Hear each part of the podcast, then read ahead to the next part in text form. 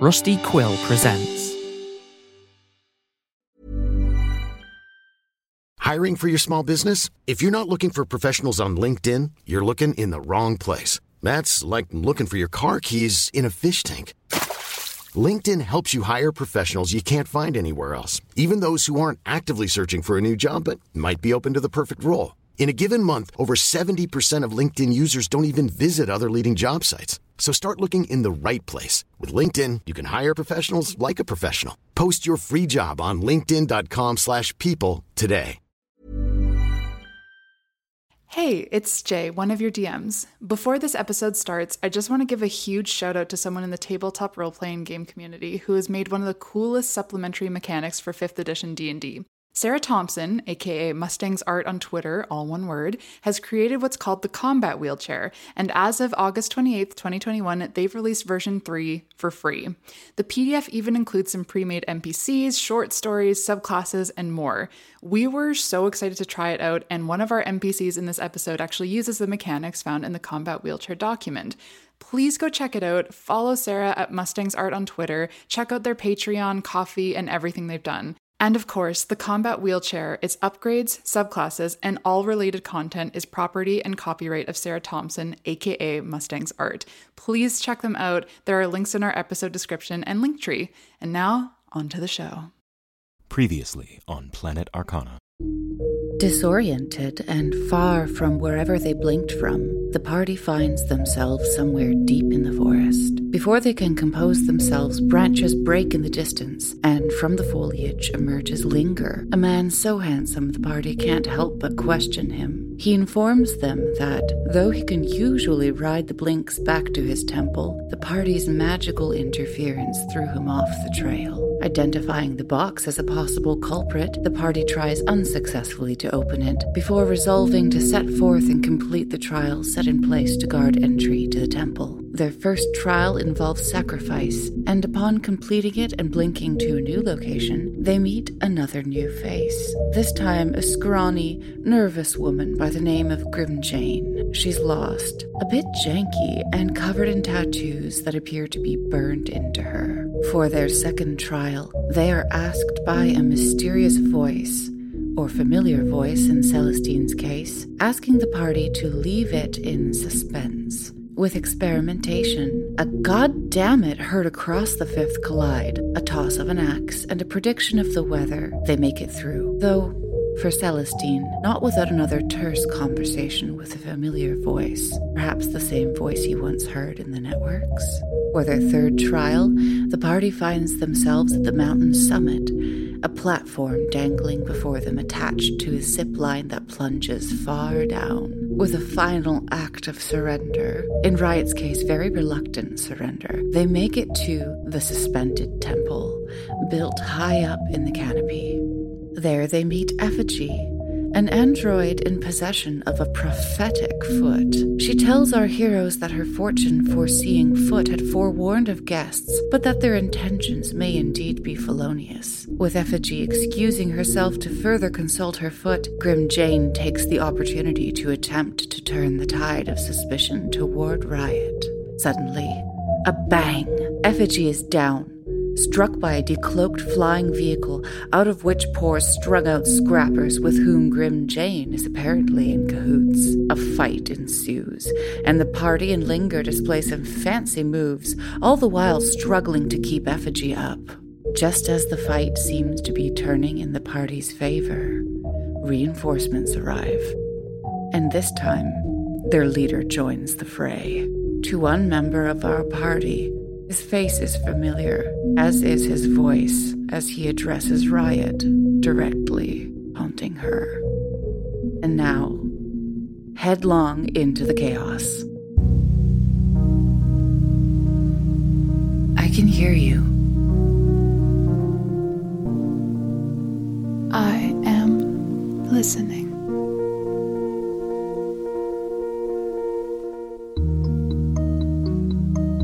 Can hear the cacophony. coming from all across the fifth collide. Oh, how I miss you, my dearest darling. I miss the Clockwork. The neon. The networks. Oh, these metropolises these these verdant, desolate biomes. Oh, the fun and games we have planned. But always with The promise that we are on a blinding path of success. You will be tried. you will be. Compromised. I repeat, we've been compromised. But do not despair. You will See the world. You will. know. Planet Arcana. You will find tomorrow. All it takes is a friend. All it takes is perseverance. All it takes is a little sweat. All it takes. Is a key. So you stand at the top of this mountain in the suspended temple, and time kind of slows in this moment here, Rriot, because you notice sort of a jarring, familiar individual who stares back at you. So you see a white man hanging out of the side of his aircraft, his expression wild, a gruesome mix of delight and rage. He's clothed entirely in red leather, the sleeve ripped off the right side only, exposing his mechanical arm. His short brown hair flops over one eye in the front. Anywhere you can see skin exposed from the neck down, he is covered with a network of those toppling lighthouse tattoos. And his right side, like Rriot's, is completely mechanical. This arm is seemingly designed without any care for aesthetics, with wires and nodes protruding from engulfed mechanical muscles that make his right arm appear roughly three times as muscular as his left. Rriot. Oh, I thought this kind of thing wasn't uh, really your scene, but it's nice for you to tear yourself away from Pip long enough to join us. Really sucks to see you scavenge. Oh, baby, come on, don't be like Don't that. you dare call me baby. You used to love that. Why don't you come down here and say that to my face? I would be delighted to. As he says this, he's gonna jump out of the owl. It's like hovering a little bit over the battlefield right now, and he kind of like jumps in so that he lands inside of the floating temple. He lands in a very cool anime pose, like on one knee and one hand. Um, and he looks up, and he's gonna raise his mechanical gun arm. He'll take one shot at Crater to start. Hmm, okay. That is a 17 to hit. Yeah, that hits. Okay, so you are going to take 16 piercing damage. You're raging, of course, so that's down to 8. Okay. And then he's kind of like looking between Rriot and Crater here, trying to decide what to do. But Crater, you're standing right next to Effigy. He's going to take another shot at you. Shoot me, daddy. Let's do it. Oh. that is a 24 to hit.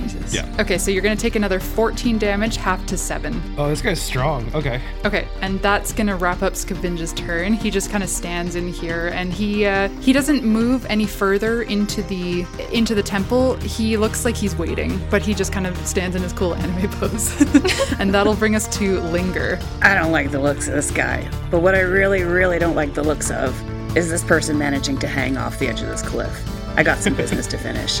Uh, and he's going to, the person that he had previously like knocked over uh, by striking them with his wheelchair, they're like hanging off, dangling with their fingers over the edge. We agreed in the last session that that's prone, so I'm gonna crush this motherfucker. We did agree. we did agree. Bending the rules All against right. your own DM. I love it. It is a 15 to hit. That hits. Yes. Okay. So we're looking at 1d8 plus 3. 9 damage. Linger, how do you send this guy flying off the top of this mountain? Okay, so right before he like rolls over their fingers, he looks down at him and he just says, "Let go." Freaking rolls over him, and then he goes like, "Yeah." Holy fuck! Fuck you, dude! Is he uh, flies down. Hell yeah. Holy shit! All right. Okay, then he's going to use his movement to roll past the sleeping one, roll past Effigy, get next to Crater, and he's going to spend a freaking ki point Shit, yeah. to level a flurry of blows against this motherfucker. So here we go. Oh, yes. Yeah. 21 to hit for the first one, Hits. and oh my god, 22 to hit for the second one. So Yeah. that's 10 damage Total? total. After those amazing rolls together. I mean, it looks awesome. And also, that's just like, that's your bonus action too. So you literally sent a guy fucking flying off a cliff and then Yeah. just use your, you know, Hell little yeah. bit of extra juice. And like I use my ki and like so you can see like Linger's real arms just like laying into this guy and then Linger's like phantom form laying into him too. And it it looks really cool. It doesn't do as much harm as maybe he had hoped, but it's just It looks awesome. At the end of Linger's turn, Scavenge is going to use a legendary action to oh. Use his ability uh, Static Field. So you all see that from his like crouched position where he's like, I want to explain this anime stance very clearly. so it's like a lunge, but his knee is down and he's got his opposite fist planted on the ground and the other arm is resting on his leg, you know, like he's just done a cool landing. Uh, so you see he now holds up his mechanical arm and you watch as sparks begin to arc up the shape of it. Uh, erupting at his fingers in a growing circular electrical sphere that puts his hair on end. And then, with a manic yell, he pitches his arm forward, and the electrical ball detaches and goes hurtling at Linger. I'm feeling some chemistry, maybe even sparks between us.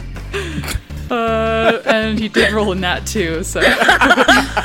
so, Scavenge is so taken off guard by that that the sparks just kind of fly. But, uh, I mean, but the sparks fly. It- So. It's Linger's natural beauty. It's, Linger's like, Yeah. that's it. I'm a taken man.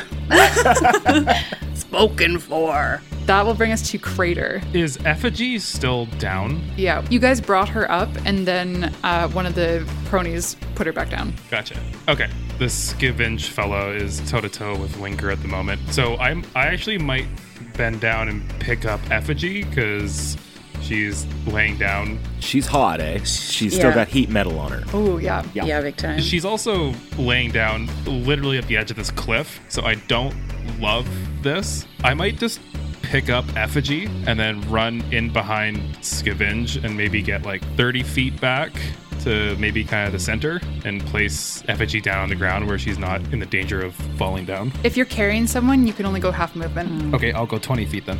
Okay, so with heat metal here, it says if a creature is holding or wearing the object and takes damage from it, they must succeed on a constitution saving throw or drop the object. So I think if you pick her up and drop her before my bonus action, then I think there'll be no damage. Okay, so, so I'm just like bouncing her between my two hands, like hot, hot, hot, hot, hot, hot, hot, yeah. hot as, I, am as I'm running across this platform.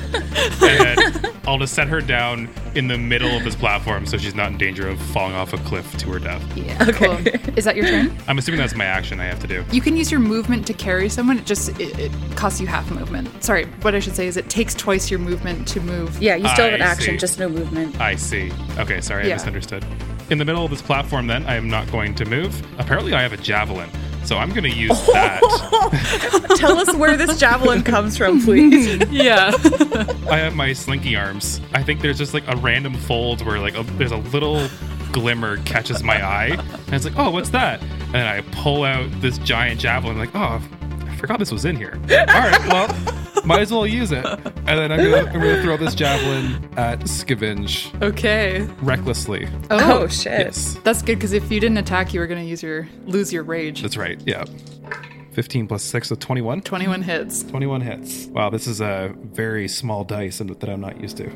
It's gonna be 11 damage with that javelin. Wow, not bad. It, it hurts him, but uh, he doesn't look super phased. How dare you talk to my friend like that, bud? Where did you get that javelin? Oh, that's more where that came from, bud.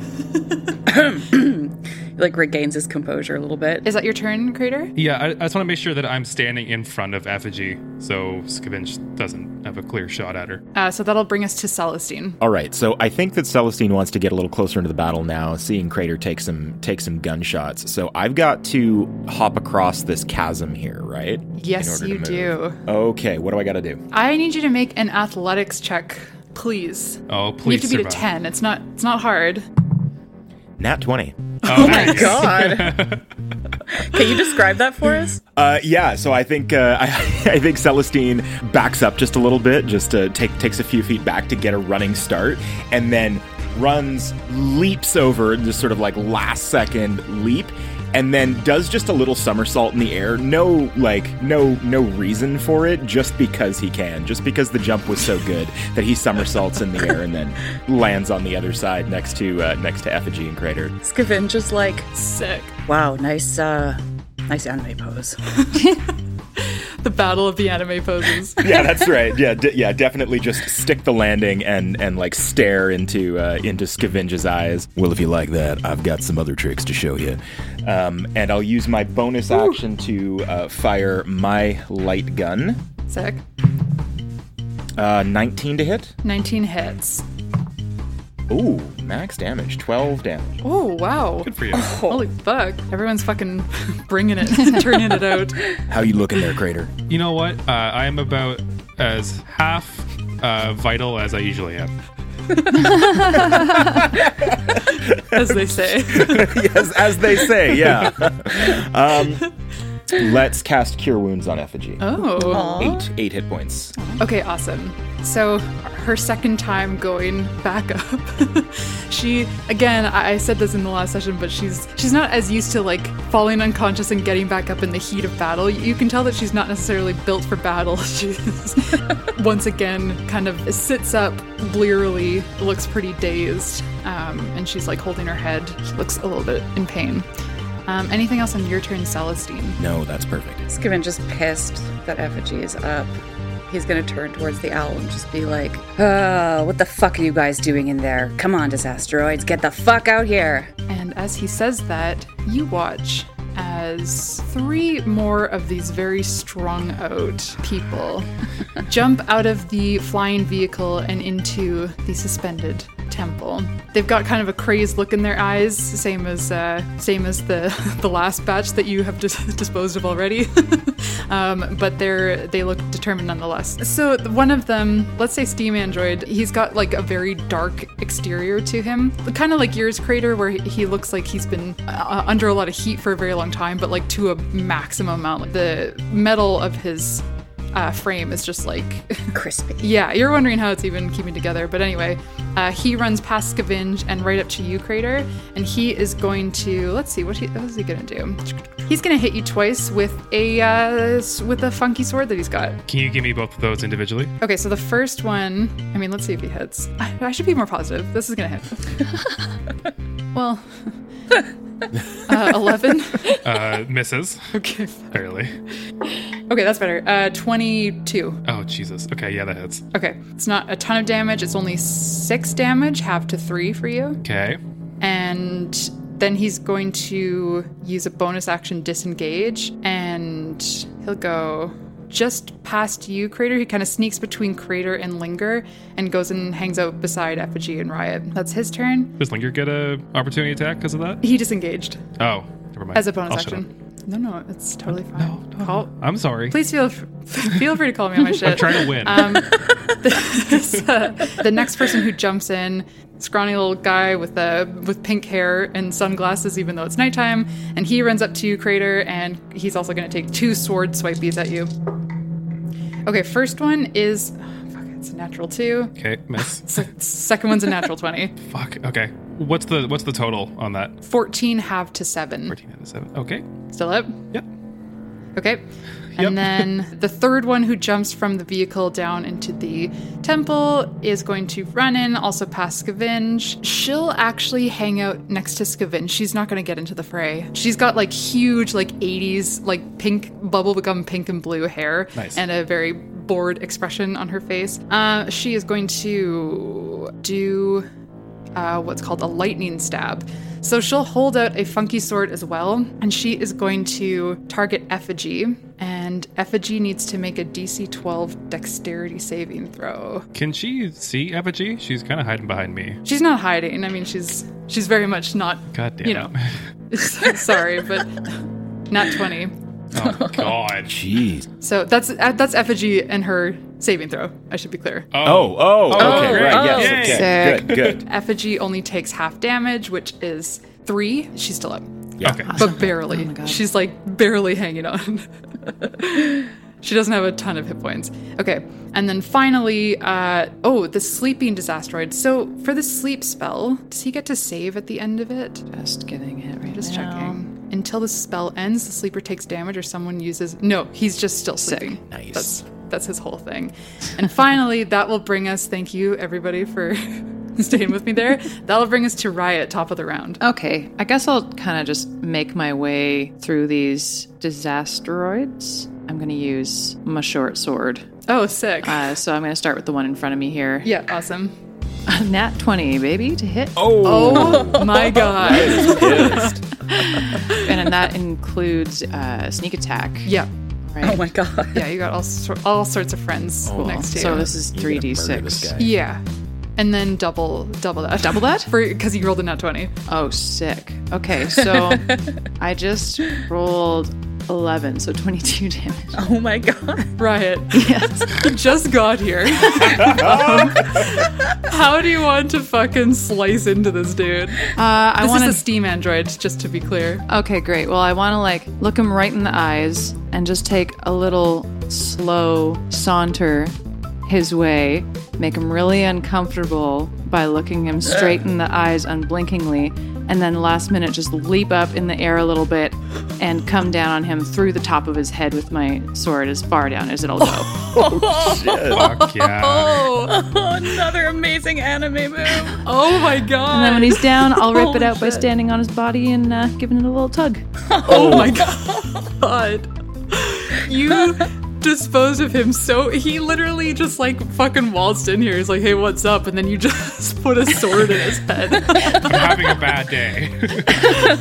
Then I lick my thumb and I rub some of the grease off of my short sword and have a look at this uh, seven guy with like a little bit of a wink. Oh my Whoa. god. Scavenge is like, that was my best guy.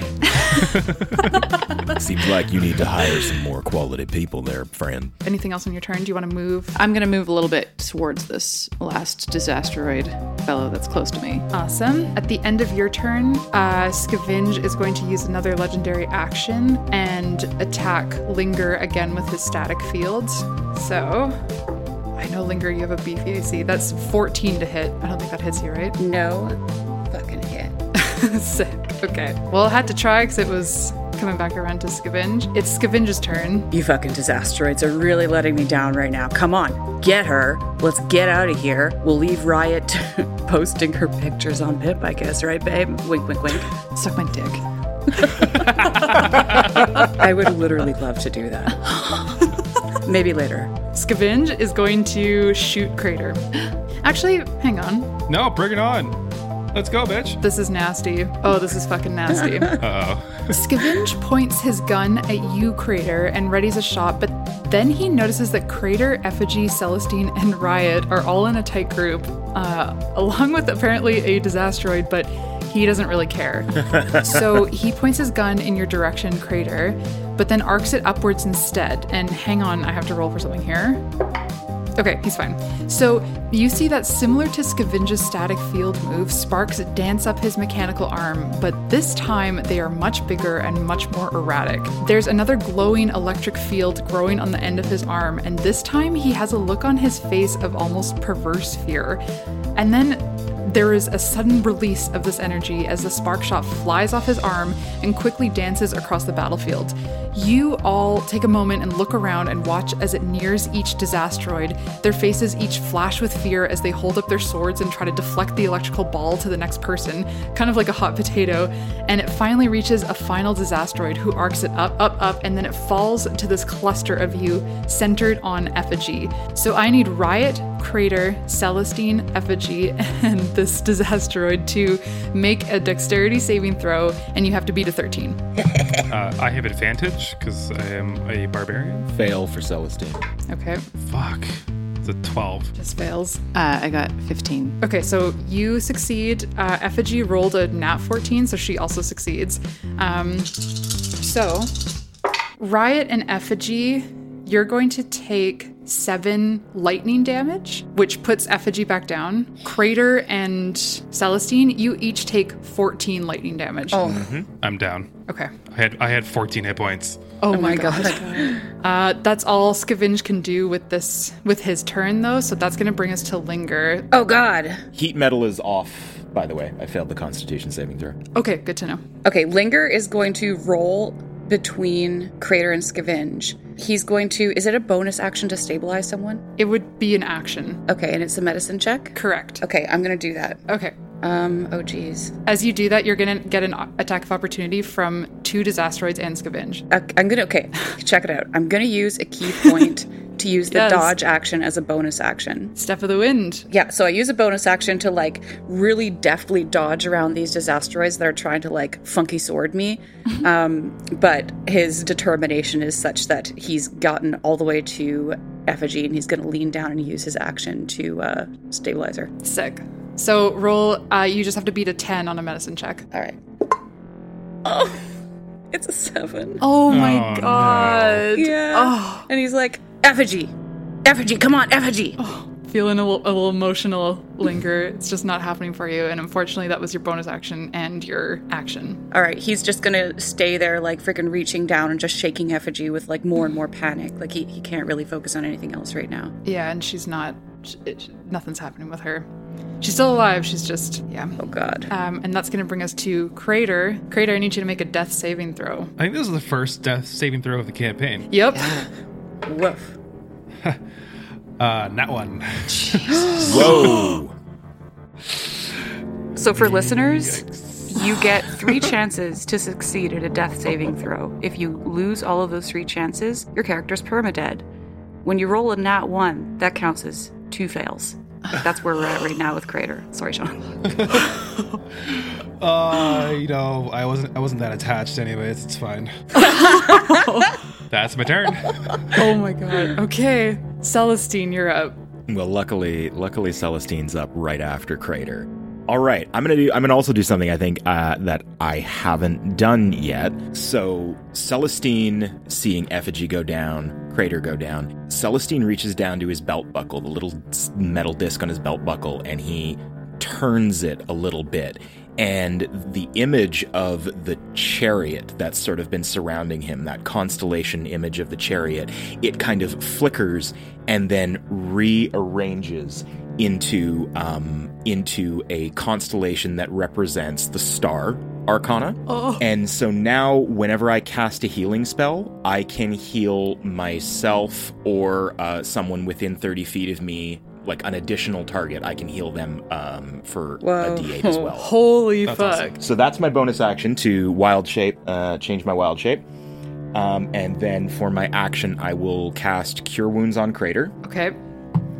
Smart. That is nine hit points for Crater. Thank you, buddy. You're back up. wow. Um, That's a good roll too. yeah, yeah, that that works out all right. Um, and then, um, so I am gonna. So that's another D8. That's seven more points to Crater. Oh, I am perfectly fine now. Thank you. Yeah. All right. Well, that's uh. Wow. Uh, but- All right, Crater buddy, on your feet now. oh, thank you, little guy. All right, let's kill this fucker. That's my Holy turn. Fuck. Um, if you hadn't have done that, the disasteroids are next, and with one hit on Crater, they could have killed him. Yep. Fuck. Not while I'm around. Okay. uh, let me just let my heart rate go down a little bit, and then. Uh, uh, okay. This disasteroid uh, next to Scavenge, um, the one who did a lightning stab, I'm gonna roll to see if that she regains that ability. Uh, she sure doesn't. So she is going to, you know what? She watched Crater recently go down, uh, and so she knows that you're probably not doing so great. so she's gonna, she's gonna walk up to you and she's gonna, she's gonna try to put you back down. Hasted. And I'm not raging anymore, right? So I went on. That's right. Correct. Rats. Rats. Okay, that's two attacks on you. Don't worry, I roll like shit. Um, so one is a six, which I don't think hits. Nope. But, but one is a twelve. that is my armor class. So that Oh, Fuck. we got to do something Okay, about so- that. I know. That is a five damage to you. Oh man, it's really stupid to make Dex my dump stat.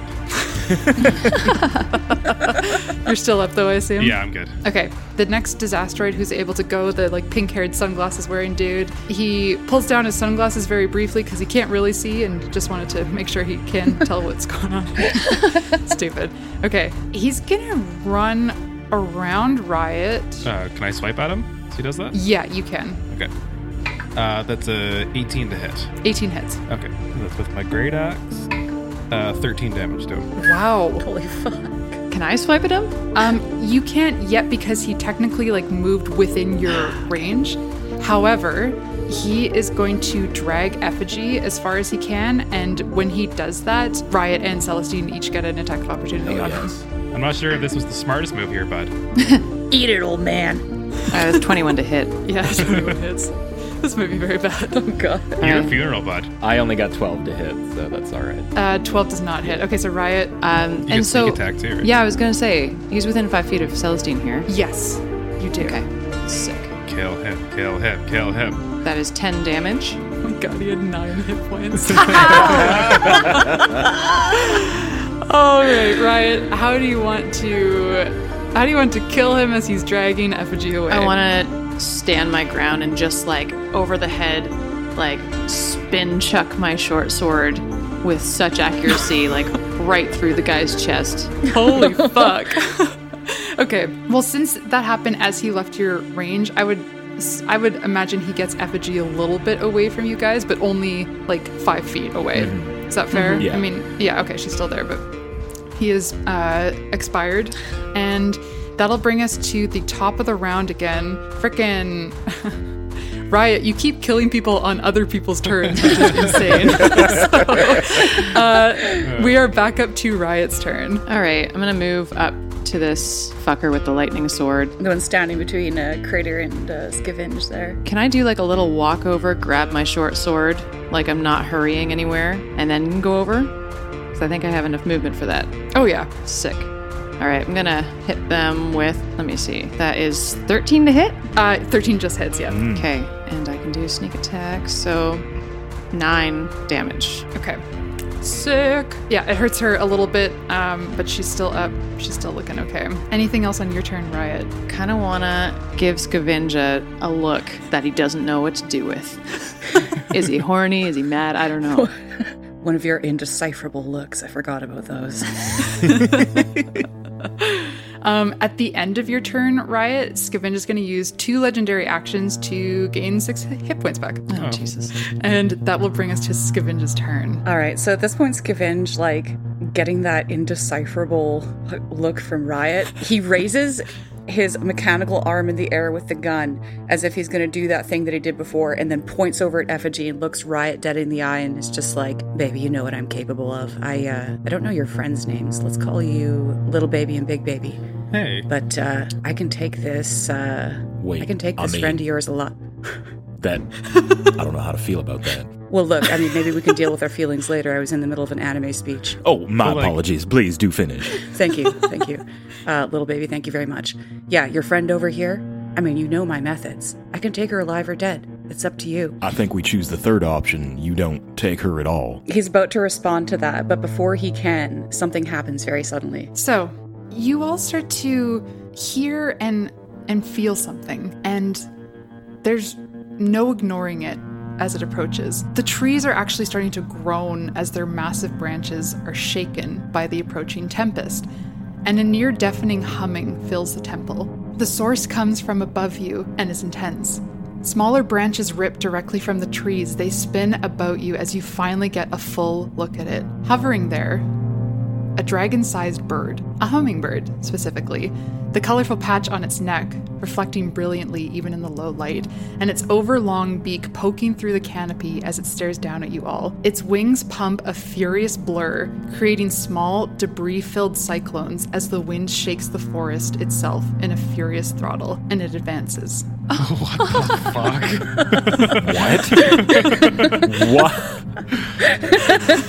What?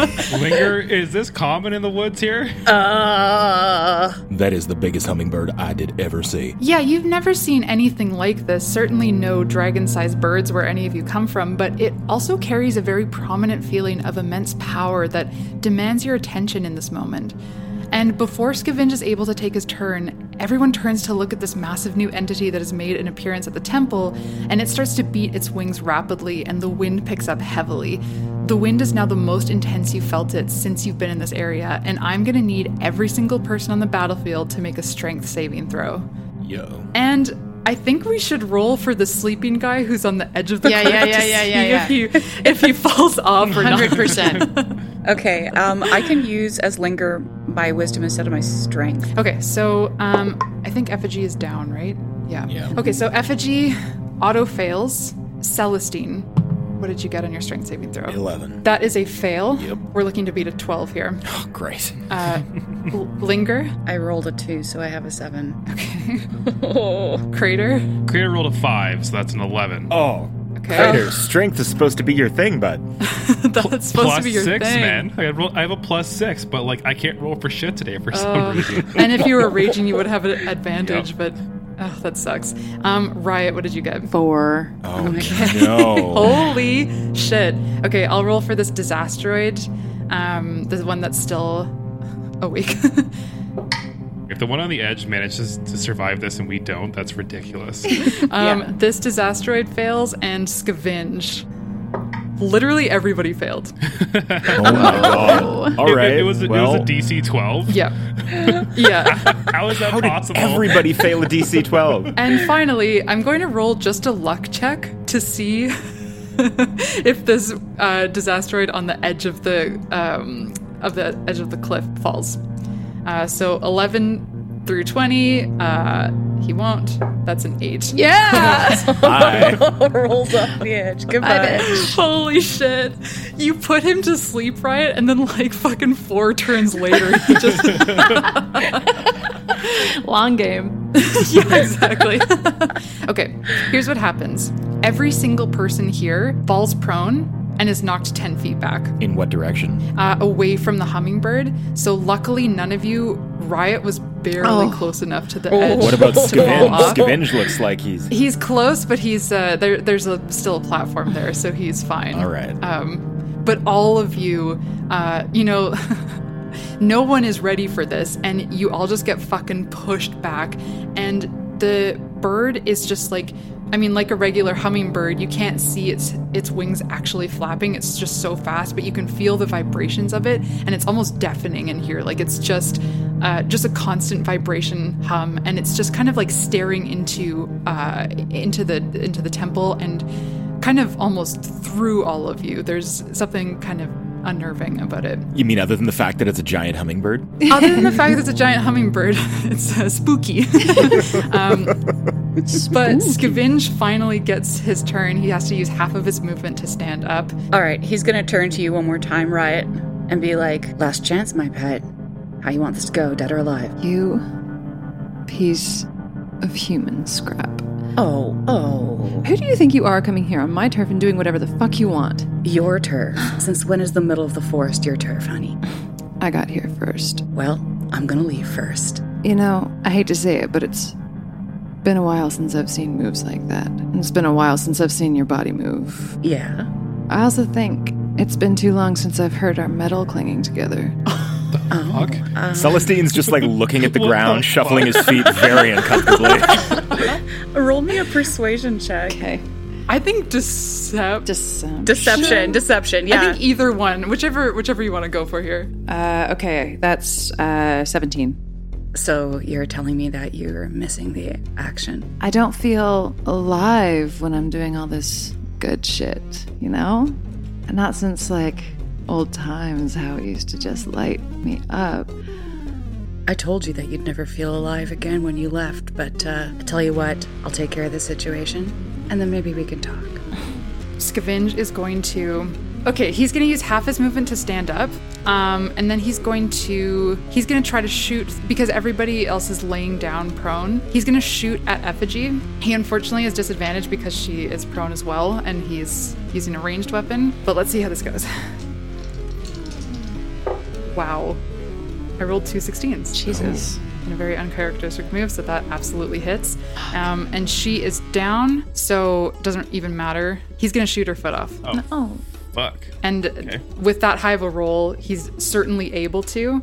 But Rriot, you get the sense that he was like, he was aiming to kill before, and whatever you just said to him, it seemed to get through. Okay. So he shoots off the foot. Uh, he has one more shot in him. He's gonna shoot Everyone's prone. That's so annoying. Well, fuck it. He'll shoot Crater. Oh, it's always Crater. Let's always shoot Crater. Okay, Oh. great. Yeah, everyone bully Crater. It's so much fun. Okay. I knew you were a big baby when I saw you. To be fair, you are a very large target. Not one. Uh, this this never happens to me. I swear. um, that'll bring us to Linger's turn. Linger, having seen what Scavenge just did to Effigy, he's fucking going after Scavenge. He's gonna roll right up. I'm not gonna use a ki point this time, so I think I am gonna take that uh, attack of opportunity from the disasteroid there. Uh, you don't move out of her range, so you're okay. Oh, right. Okay, so that's cool. And now I am going to. Yeah, I'm going to spend my last uh, ki point for a flurry of blows. Sick. Um, da, da, da, Actually, you you haven't even attacked yet, so you can do your attacks first. Okay, so what I'm going to do is I'm going to move. Is that 10 feet that I move? Yeah, 10 feet in a straight line. And uh, just like clips Scavenge with the edge of uh, my wheels, uh, with the like spikes coming out on the way. Sick. Oh, it's a nine. Nine does not hit, unfortunately. All right, he spins out a little bit and then like corrects and faces Scavenge again, um, and then he's going to spend a uh, like frustrated ki point to do flurry of blows. So that's uh, twenty-four. Yes. Yep. And that's another twenty-four. Holy Awesome. shit. Okay, come on, damage. Come on, come through for me this time. Come through. Oh god, that's another one. So four, nine damage. Okay. Oh man. Man, It's still cool. it's still cool. Linger seems like a little a little overloaded at this point. Like he's he's having trouble like containing his emotions. He's shaking a bit. Fair enough. Crater, you're up. I am going to just get right beside Linger here. Mm-hmm. I'm gonna look over at Rriot, look her in the eyes, and like give her kind of a look to say like, hit him or no. And I'm like, gonna make an undetectable, maybe only to you because you know me very well at this point, to be like, fuck yeah. okay. Okay. I'm going to pull a page out of his book here. I am going to take out my great ax and I have a, uh scrapper prone right in front of me. And I'm going to wield back my great axe and look like I'm about to come down on top of her. And then I'm going to stop. I'm going to turn towards him and then I'm going to enter into a rage and I'll Uh-huh. bring my great axe down on top of his head recklessly. Oh, sick. It's not so fun when people do it to you, eh, bud? Oh my god, it's in that 20. Yes. Oh my God! Yes. Do that, dim dam. Uh, that's 15 points. Oh, sorry. Uh, it's not 20. So uh, 18 plus 6 equals 24 damage. Oh my god. yeah. Wow. He looks not great. Holy shit. Well, no, he he still looks fine, but that would that wouldn't fucking hurt. That one caught my attention. Cool. Anything else on your turn, Crater? Can I place a hand on Linger's shoulder and just kind of grip tight in preparation for what I assume is another hummingbird gust coming soon, since he's like Sure. kind of on the edge of this cliff? Yeah. Um, with this rage, did anything change with Crater's body? Uh, yeah, so I, I think this rage, I'm gonna I'm gonna go back to my slinky arms. uh, awesome. At the end of your turn, Krata, Rada. Krata, he is going to static field you. You hate to see it. You hate to see it. Is that an attack? It's a nat two. It is an attack, but he doesn't. He, he whiffs big time. Fuck. Uh, okay. Celestine. That was that was all me. That was not Scavenge saying fuck. Uh, Celestine, you're up. How big is that hummingbird? Size class wise, or like an actual size estimate? Uh, size class wise. It is considered huge. It puts it at about 20 feet wingspan. I can't wait to see where this is going. All right. I'm going to cast Enlarge Reduce on the hummingbird and make it half its size. Oh, Fuck yeah. fucking god. Oh my god. Uh, does it save for it? It's unwilling. It has to make a constitution saving throw. I guess I didn't consider that. But yeah, go ahead. Go ahead. So You absolute monster. do you want to roll or do you want me to? I can do it. I can do it. Okay. 17. yeah, yeah, that succeeds. Oh, Yep. All right. Okay. Well, that's it. Uh, that's my turn. That's everything I got. I mean, that was a Oh. really fucking good idea. That would have that would have t- turned the tides a little bit. Actually, sorry. I'm going to move toward the hummingbird. I'm going to move. Uh, just yeah, like closer to the edge because if it's blowing away, then Yes. So you will have to use half your movement to stand up since you were prone. Mm, sure. Yeah. Let's see. Then I think I back back a little bit. That's Okay, right. perfect. Um, okay, at the end of your turn, Scavenge is going to static fields crater again. Okay. Or try to, I should say. Uh, it's a nat three. That's just not. It's just not going to do it. It's just not. Oh man, I got a really cool Um, ability I want to use, but you don't. But you can't hit me. Shut up. The remaining Disasteroid's turn. Uh, she's the one with the kind of bubblegum pink hair, huge 80s hair. She is going to, as a bonus action, disengage. She'll use half her movement to stand up. She grabs the foot, uses an action to jump out of the temple, suspended temple, into the owl, and she pieces. That's her turn. It is the large bird's turn. The hummingbird starts to advance on you, and as it does, the constant vibration of the rapidly flapping wings starts to drone in a hum, and the tone of the hum starts to oscillate almost in time with each of your heartbeats. And as it does, you find yourself falling into a trance like state. It moves forward again, and each of you, Crater, Celestine, and Rriot, feel like it's moving towards you specifically. And as you blink your eyes and blink again, everything changes in this moment. You look to the hummingbird and realize suddenly you're able to see the flap of its wings. Watch as its shoulders rotate as it beats them. You feel the sensation of air blowing slowly into your face, and your heart beats loudly in your ears. The sensation is similar to being pulled into a blink, but the feeling of not knowing where you are is much more poignant. Paired with the sensation that you're falling asleep while awake, all of you feel a deep disorientation. Familiar, you've been here recently, but different. Familiar, you've been here before, but unsafe, as though you are all dancing on the edge of several simultaneously spinning coins. And in this place of discomforting familiarity and suspension, the box erupts into light. And from it, a song.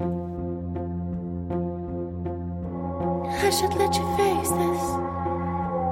I should let you face it alone. I should know better than to ever get involved. But you've awakened my love. You've awakened more than you know, and they're calling. Gonna want you to choose. Are you looking for vitality? Or is it all an illusion? Are you looking for success? Or are you gonna use your imagination? Are you into bondage?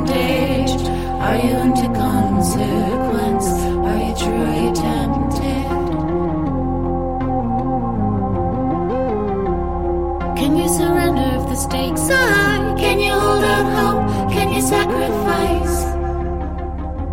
Can you find serenity? I'm not worried. I'm not worried. I'm not worried. Nothing stronger than the will of a fool. I'm not worried. But they're calling. They're gonna want you to choose. I'm not worried. But they're calling. I'm not worried. Nothing stronger choose. I'm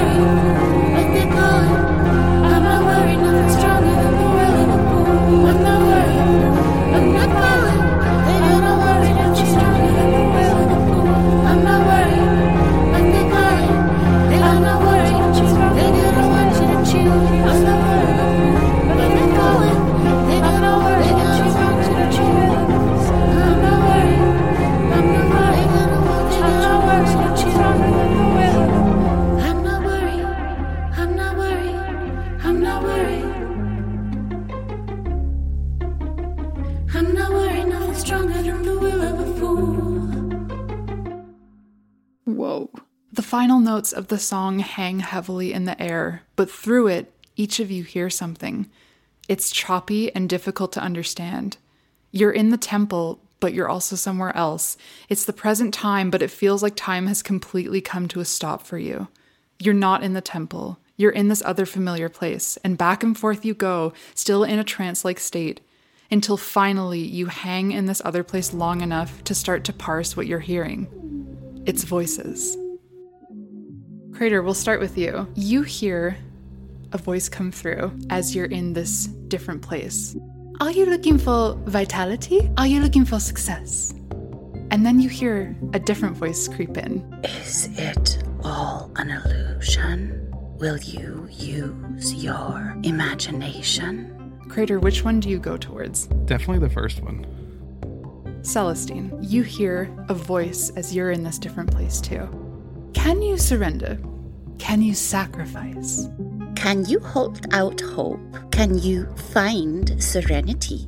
Which one do you go towards? The second one. And finally, Rriot, you hear a voice as you enter this familiar, unfamiliar place. Are you uh, into bondage? Are you tempted?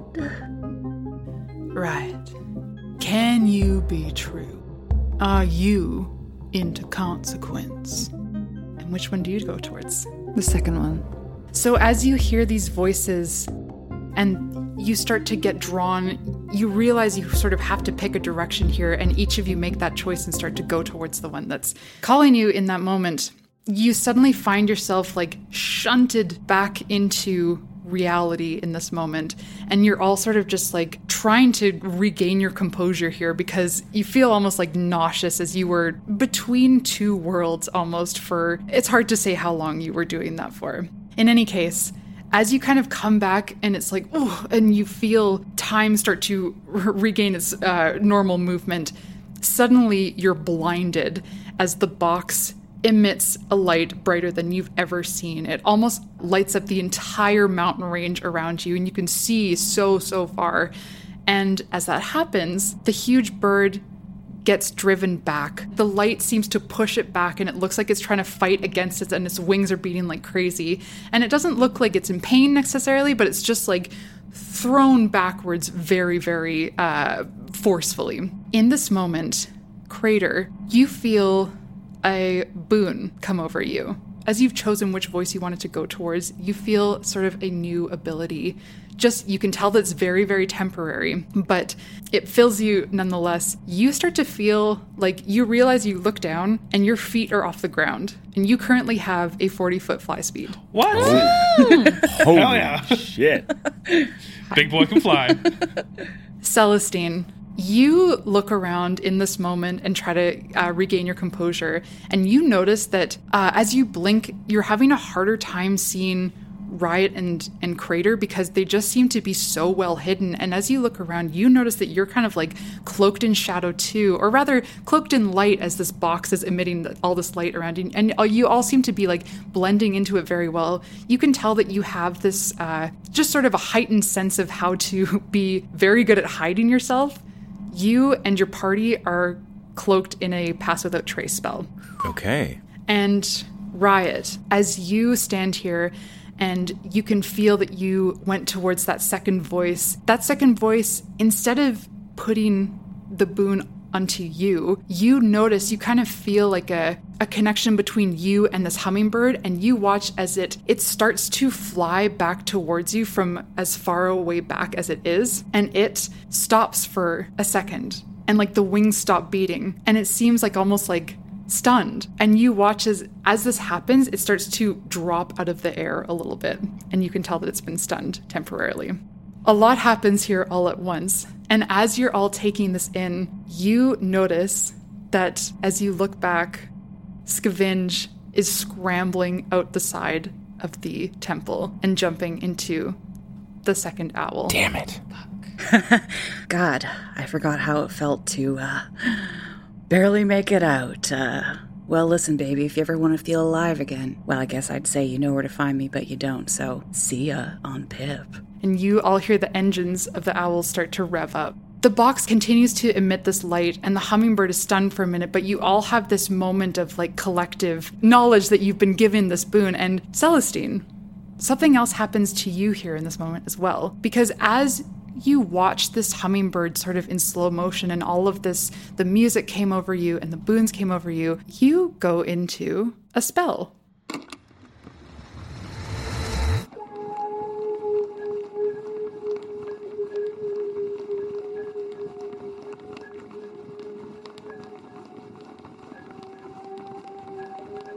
These beasts have not shown themselves since the beginning of recorded history. That being said, we do know of them.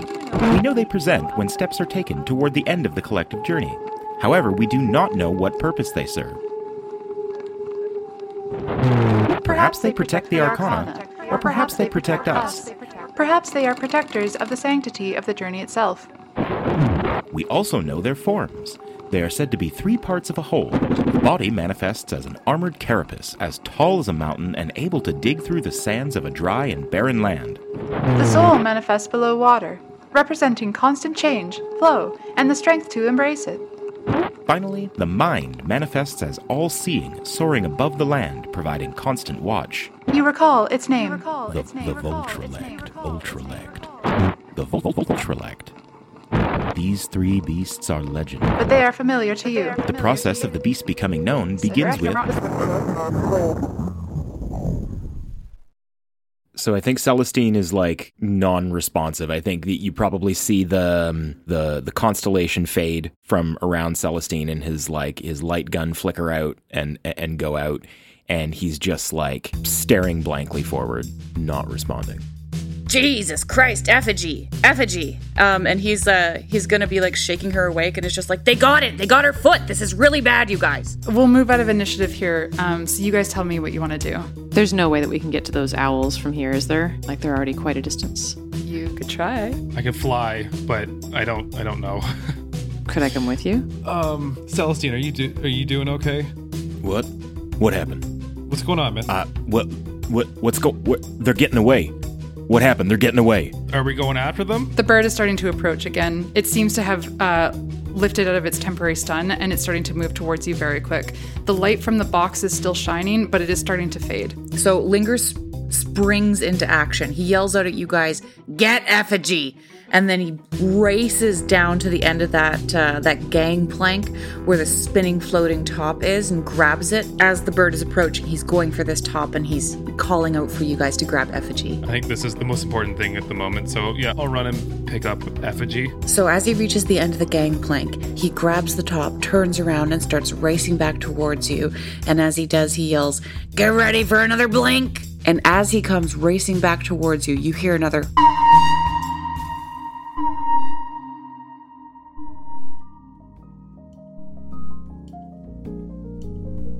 Hey, big boy. I'm Jay, one of the DMs. Hey, studs. I'm Sky, and I play Rriot. I just wanted to ask you, are you like into podcasts, potentially D&D podcasts? I hate to interrupt the show, but I want to talk to you about our D&D podcast and specifically about our Patreon. And if you don't know what that is, Patreon is a subscription service where you can donate a set amount of money every month to further someone's art project, like ours. You can get in on some sweet perks in the process. For our $5 a month tier, for example, you can get yourself access to episodes a day in advance, ad free, or a $10 a month tier where you can get access to extra content, including episodes of Recharge, where the DMs and players discuss the events of the previous two episodes and get a little personal, a little weird, and even a little nasty. Ooh, a little nasty. But if you can't commit to that, I totally understand. We do have a Ko-fi, which is a website where you can tip us if you're just enjoying the show. And the more patrons we get, the more we can start to focus on fun stuff, like merch and eventually more content. I love more content. I love more content. But if you can't support us financially, not to worry. If you just tell all your friends and maybe leave us a review, that would be so helpful. You can hit us up at planetarcana.com and patreon.com slash planetarcana. Also, hit us up on all of the socials. It's Planet Arcana Pod on all the things. See you at the bar, stud. Back to the show. And you find yourselves blinked back into just kind of a a very nondescript area of the forest that you traveled up here through. And, you know, Linger obviously has been a little bit exerted by doing this. So he's just like, he rolls on over to Effigy and just, just like puts a hand on her, just like, Effigy, you okay? She, in, in this moment, is still unconscious. Okay, he might try to roll a medicine. Okay. It's a 15. That's able to stabilize her. However, her foot getting blasted off by gunshot was obviously not very uh you know sur- surgically done it's just like a very sloppy way of of taking the foot off and in any case um you can tell uh linger from like trying to do this medicine check that a bunch of her wires are exposed here. You can see her eyes are kind of blinking in and out. Um she seems quite damaged uh, and she seems to almost be like malfunctioning in this moment that like the shot to her foot and the fact that part of it was severed and it's no longer there, she's in need of like further attention than just a uh, you know, just a medicine check is what I'll say. Oh God, something's not right. I think she's in shock. Linger, if you if you don't mind, I, I would like to try to help. Please, please, please, please do. I'll uh, I'll cast Cure Wounds. 12, 12 health. Okay. It far exceeds her maximum hit points. However, um, as much as she's like alive now, you can tell that something is still not quite right with her. The wires are still missing, and unfortunately, just the, the magic of cure wounds is enough to like keep someone alive and keep someone fighting. But she's also not a fighter, and she's missing a piece of her that seems to be a pretty central component of like the way that she functions. Did we see what direction the owls went in once they left? So, the main feature of the owl vehicles are that they are imperceptible at night. Since there was a huge amount of light from the box, I'd let you roll a perception check to see if you happen to catch it in that moment. Okay. That is 13. Okay. I would say there was a lot going on with you at that moment, and it's hard to tell um, which direction they went. You seem to know that guy, Rriot. In a manner of speaking, I'm not proud of it, but I do know that he has hideouts, and I know of three. You know of three hideouts? Mm-hmm. You think that that's where they're going? Knowing his style, he always would have a hideout after a job that he would take his group. He, his fucking Disasteroids group is so stupid. He started out with his name. It's just, forget it. I don't really want to forget it. Tell me. Tell me about them. What who are these people? I mean, they were fledgling when I knew him, but they're dangerous, they're chaotic, they're a rotating crew, and they do whatever he says. And, and he's probably the worst person imaginable. He has no fucking morals that I can see. So these guys are dangerous. Can I can I ask why you're with them in the first place? Scavenge and I came up together in a manner of speaking. We were, you know, young and learning how to work the streets and, you know, we were both hot and had like, you know, just just started dabbling in modding and we were in sodium working under the same teacher and at a time I thought that maybe there was like a softness there underneath it all that he was covering up something that was beautiful underneath and there wasn't. He and I parted ways a long time ago. You, you say that you might have an idea of where they're going? He has three hideouts. I know they're in Densburg, Tech Historic, and Midmoss. How are we going to figure out which one to go to? You know, like she seems fine for now, but uh, I, I, I don't know what's going to happen to her without this foot. There's no kind of tracking that this foot might have, is there? I can't really ask her. I, I don't know of any tracking. I mean, she might be able to track it, but say, let me take a look at that map. I hand it over to him. Oh right, yeah, this was in this was in Scrapper's Cant. God damn it. I know Scrapper's Cant, don't I? I think you do since you're a rogue. Mm-hmm. Although this was, just as a reminder to everybody, it was in Scrapper's Cant and it was coded. Right. I'm trying to remember what that word is. Like a, A cipher? A yeah, like it's like ciphered, which is just to say that you'd have to spend some time with it if you wanted to try to crack it, basically. Well, what are your thoughts with the map, Linger? I mean, uh, I kind of want to head straight towards the most likely spot, you know? So wh- I think we uh, this map is our best bet. The closest hideout would be Tech Historic. Okay, can can we try like can you take a stab at this maybe the the text? I can try. I need you to roll me an intelligence check. Uh oh. Don't be so hard on yourself. You're smart. Thanks, bud. You're one of the smartest people I know, right? Oh. You got this. Uh, okay. Uh, that's a 12. I told you, doing great. Medium. You do actually with that, especially since you were just kind of like surrounded by surrounded by the past basically for you. And a lot of things are kind of uh, popping back up into your memory. You actually do manage to get like a couple letters into the codex to try to copy it through but you don't get enough to try to actually solve it. So you've made some headway on it but even that takes you like you can tell that you're going to have to spend a decent amount more time with this. It's not something that'll just be like a, a quick solve. It might take like overnight, even. well, is that something that we all want to do here? Is that something that we can afford? I do think that I could use a rest. Yeah, me too.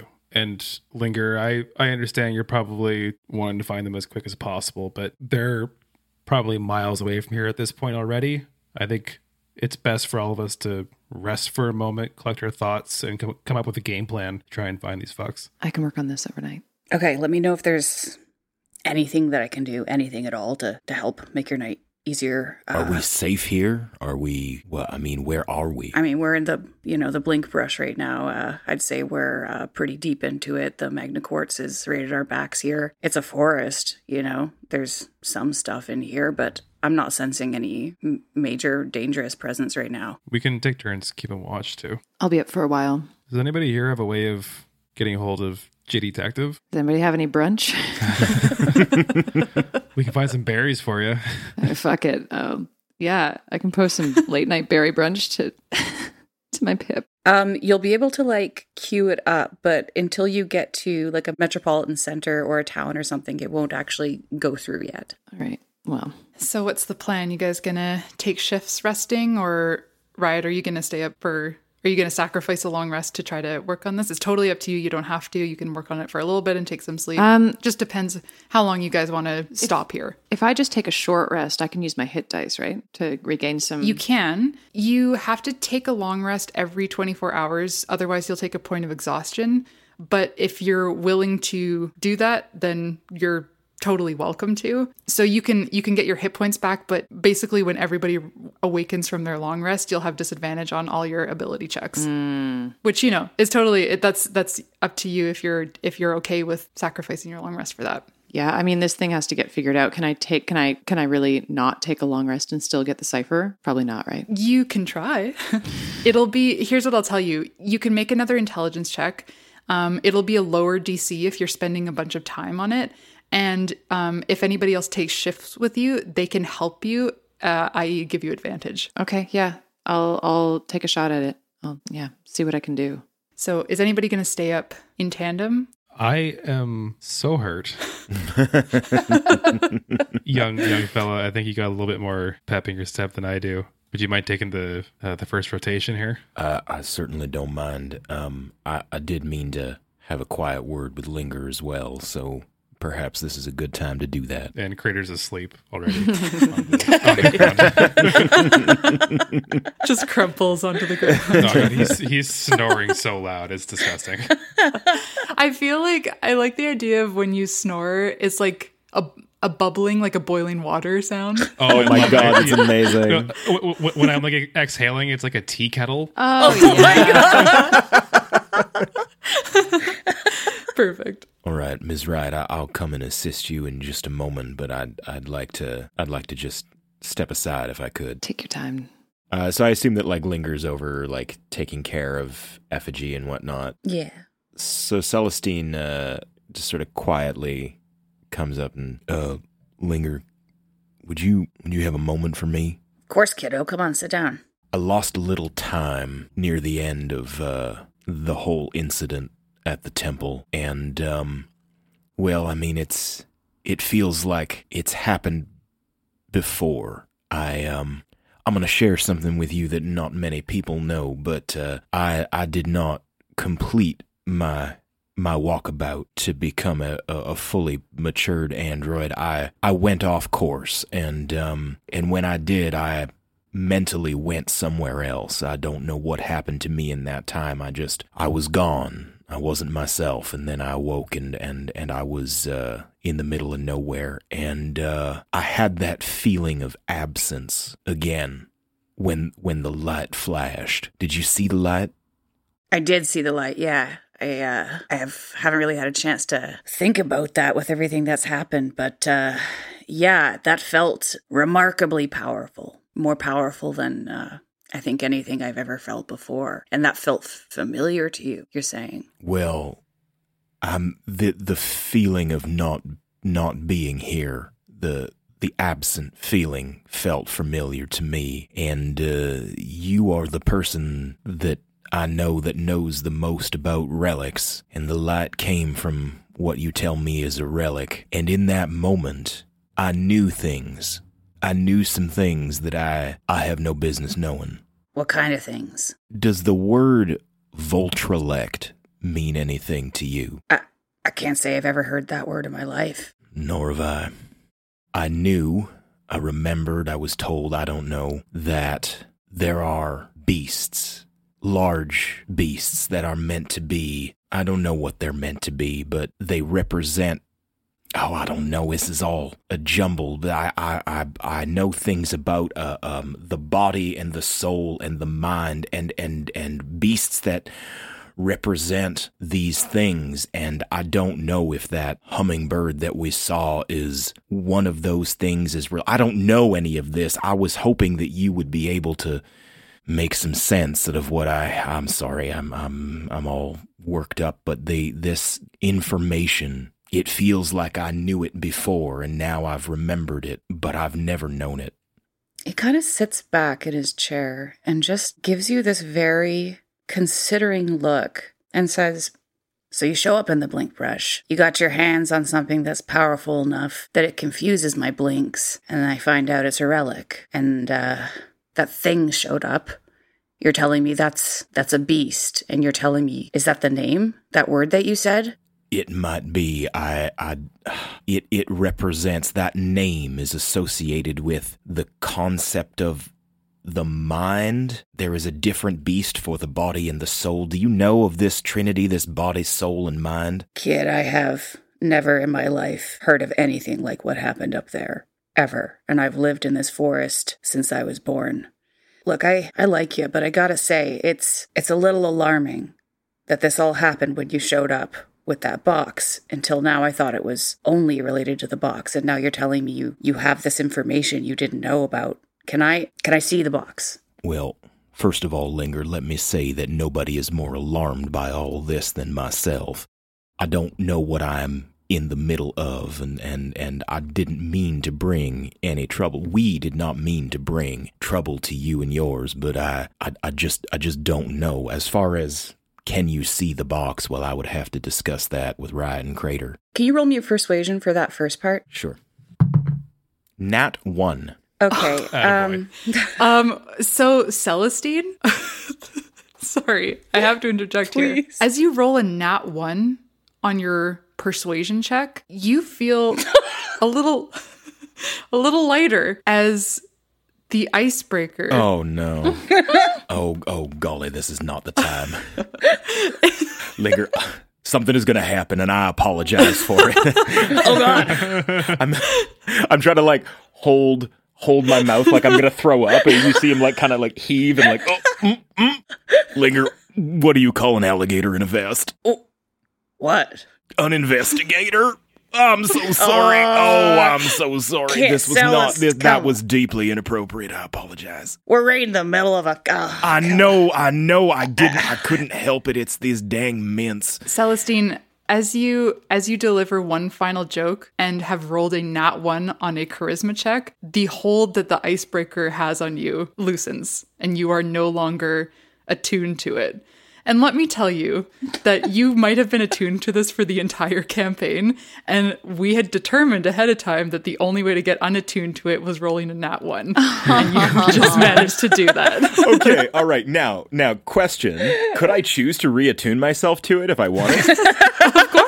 Okay, all right. Good to know. I will. I But will. you cannot unattune to it until you roll a nat one on a charisma check. Interesting. So, and that's true for for then like um if I were to get other magical items and you can have a max of three, it would like Correct. take a slot. All right, we'll just keep those in my back pocket for the moment. Um, all right. You're just gonna have to let me sit with that for a while, okay? I don't uh I don't think I'll be sleeping tonight, but I uh I I do wanna keep cooperating with you guys. Okay, if if you could just let me take a look at that box, I'd feel a lot better. As I said, I will discuss it with Rriot and Crater, and I personally have no problem with you seeing the box if it if it helps us. I, I don't believe that we are at odds, so I, I have no problem. But I will discuss it with my friends, and uh, Okay, just uh no no more jokes tonight. no more jokes. I I do promise. And and he he, he turns to go. Uh, Celestine turns to walk away, and turns back and and says, uh, "Linger,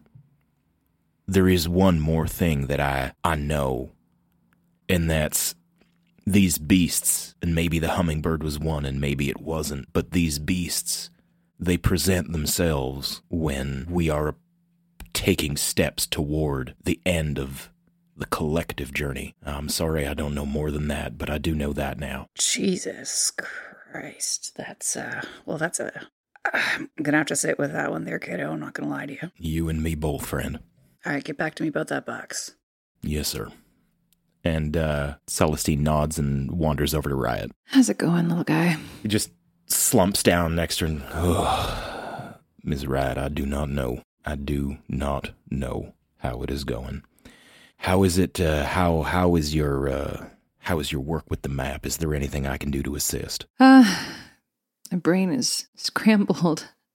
Um, but Crater may have some rat. You could just open him up, and I'm sure that would keep you up for the rest of the night. oh, I have been known to low dose. I can. Uh,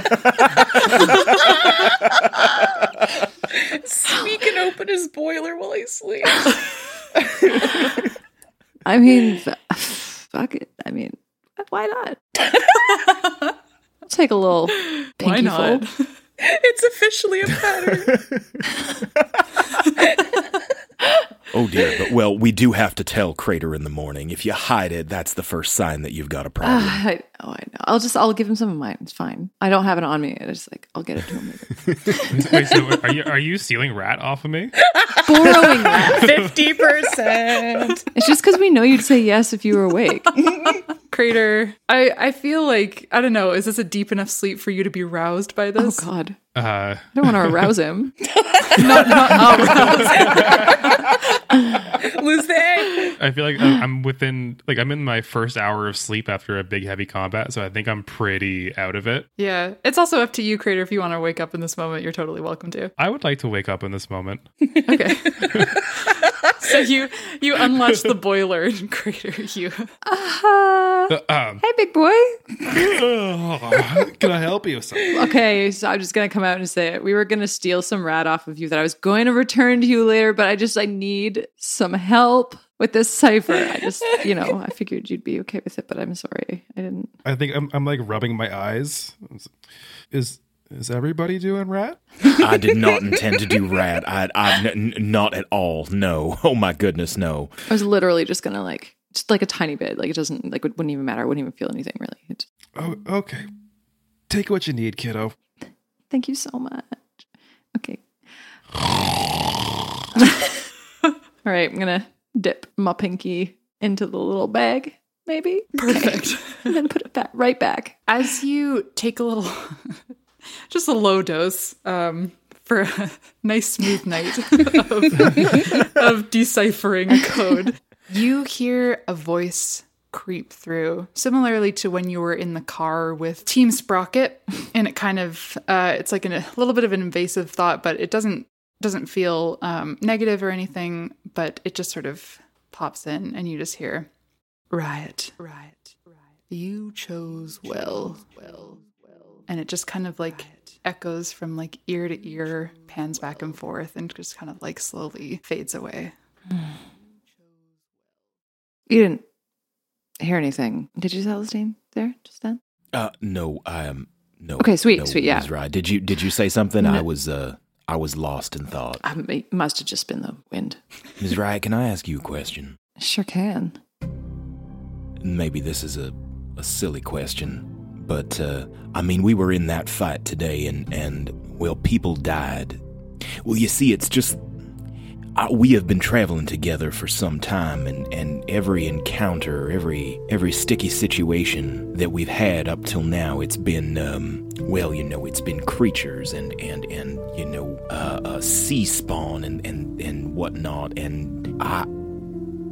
But today I I killed a person, Ms. Rriot. I I pulled them off the edge of a cliff, and I and I didn't really think twice about it. I mean, you were all in danger, and I, I you know, I, I'm I want to protect my friends. But have you ever done something like that before? So I think this kind of thing is different from the 50% good, 50% evil thing. Because I've been in a lot of situations in my life where it's kill or be killed. And sometimes, you know, if, if you hadn't done anything, that person would have gladly taken the lives of people you cared about. In that moment, that's not a blind murder. That's self defense. That's the defense of people you love. That's the, the defense of, you know, potentially something so much bigger than we know what to do with here. And, you know, um, I understand, especially the first time, that it's hard. But I want you to know that you did the right thing. I'm here if you ever need to talk about it. Because it's always so fucked up in this line of work, the situations you get yourself into. But I'm here, and thank you for for looking out for us. Celestine just, uh, I think he sits quietly for a bit and nods, and then he just reaches out and gives Rriot's hand a little squeeze, and uh, and says, uh, "Is Rriot, I do thank you for those words. I think I will sleep a little better tonight, and I will always do what I can to look out for you." Same to you. Always. Celestine just nods and I think just goes and lays down and stares up at the stars for a while. Damn. Rriot's gonna really sneakily wipe a little tear away and get down to business. Okay. If you want, we can kind of play this as like you work on it for a little bit by yourself, and maybe like the other two kind of wake up every once in a while and, and give you a little bit of help. Mm-hmm. Is there a specific way you think you can help with this? My help was suggesting that she take some rat. Great. I get advantage with that at least.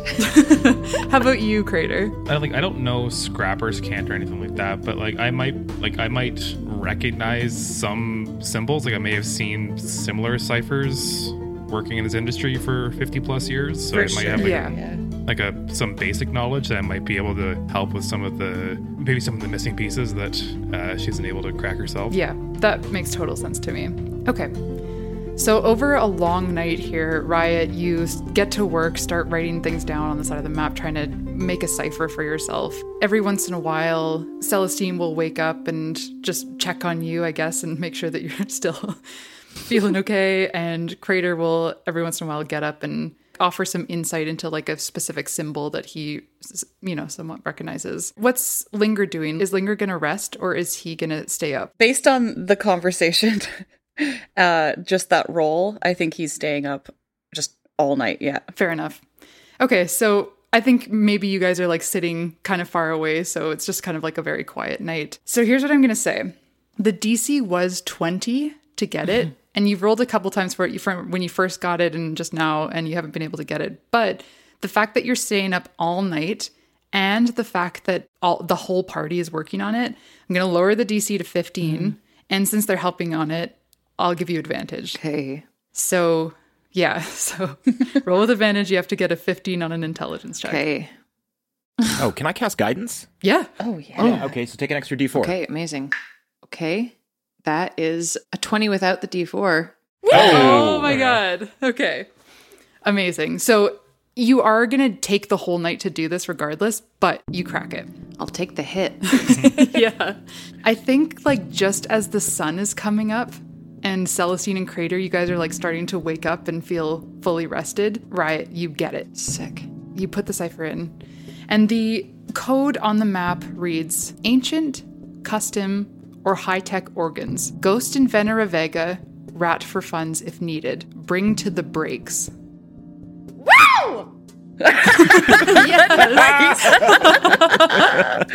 Holy shit. I think I think hearing that like Crater is like over the campfire making coffee and he just kind of like jumps and spills all over himself. oh, the coffee.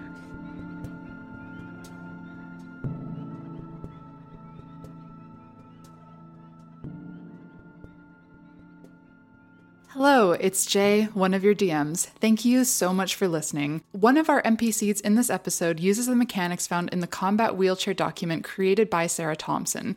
Please go check it out. Follow Sarah at mustangsart on Twitter. Check out their Patreon, Ko-fi, and everything they've done. And of course, the combat wheelchair, its upgrades, subclasses, and all related content is property and copyright of Sara Thompson, aka mustangsart. You can find links in our episode description. Please check them out, and thank you again for listening.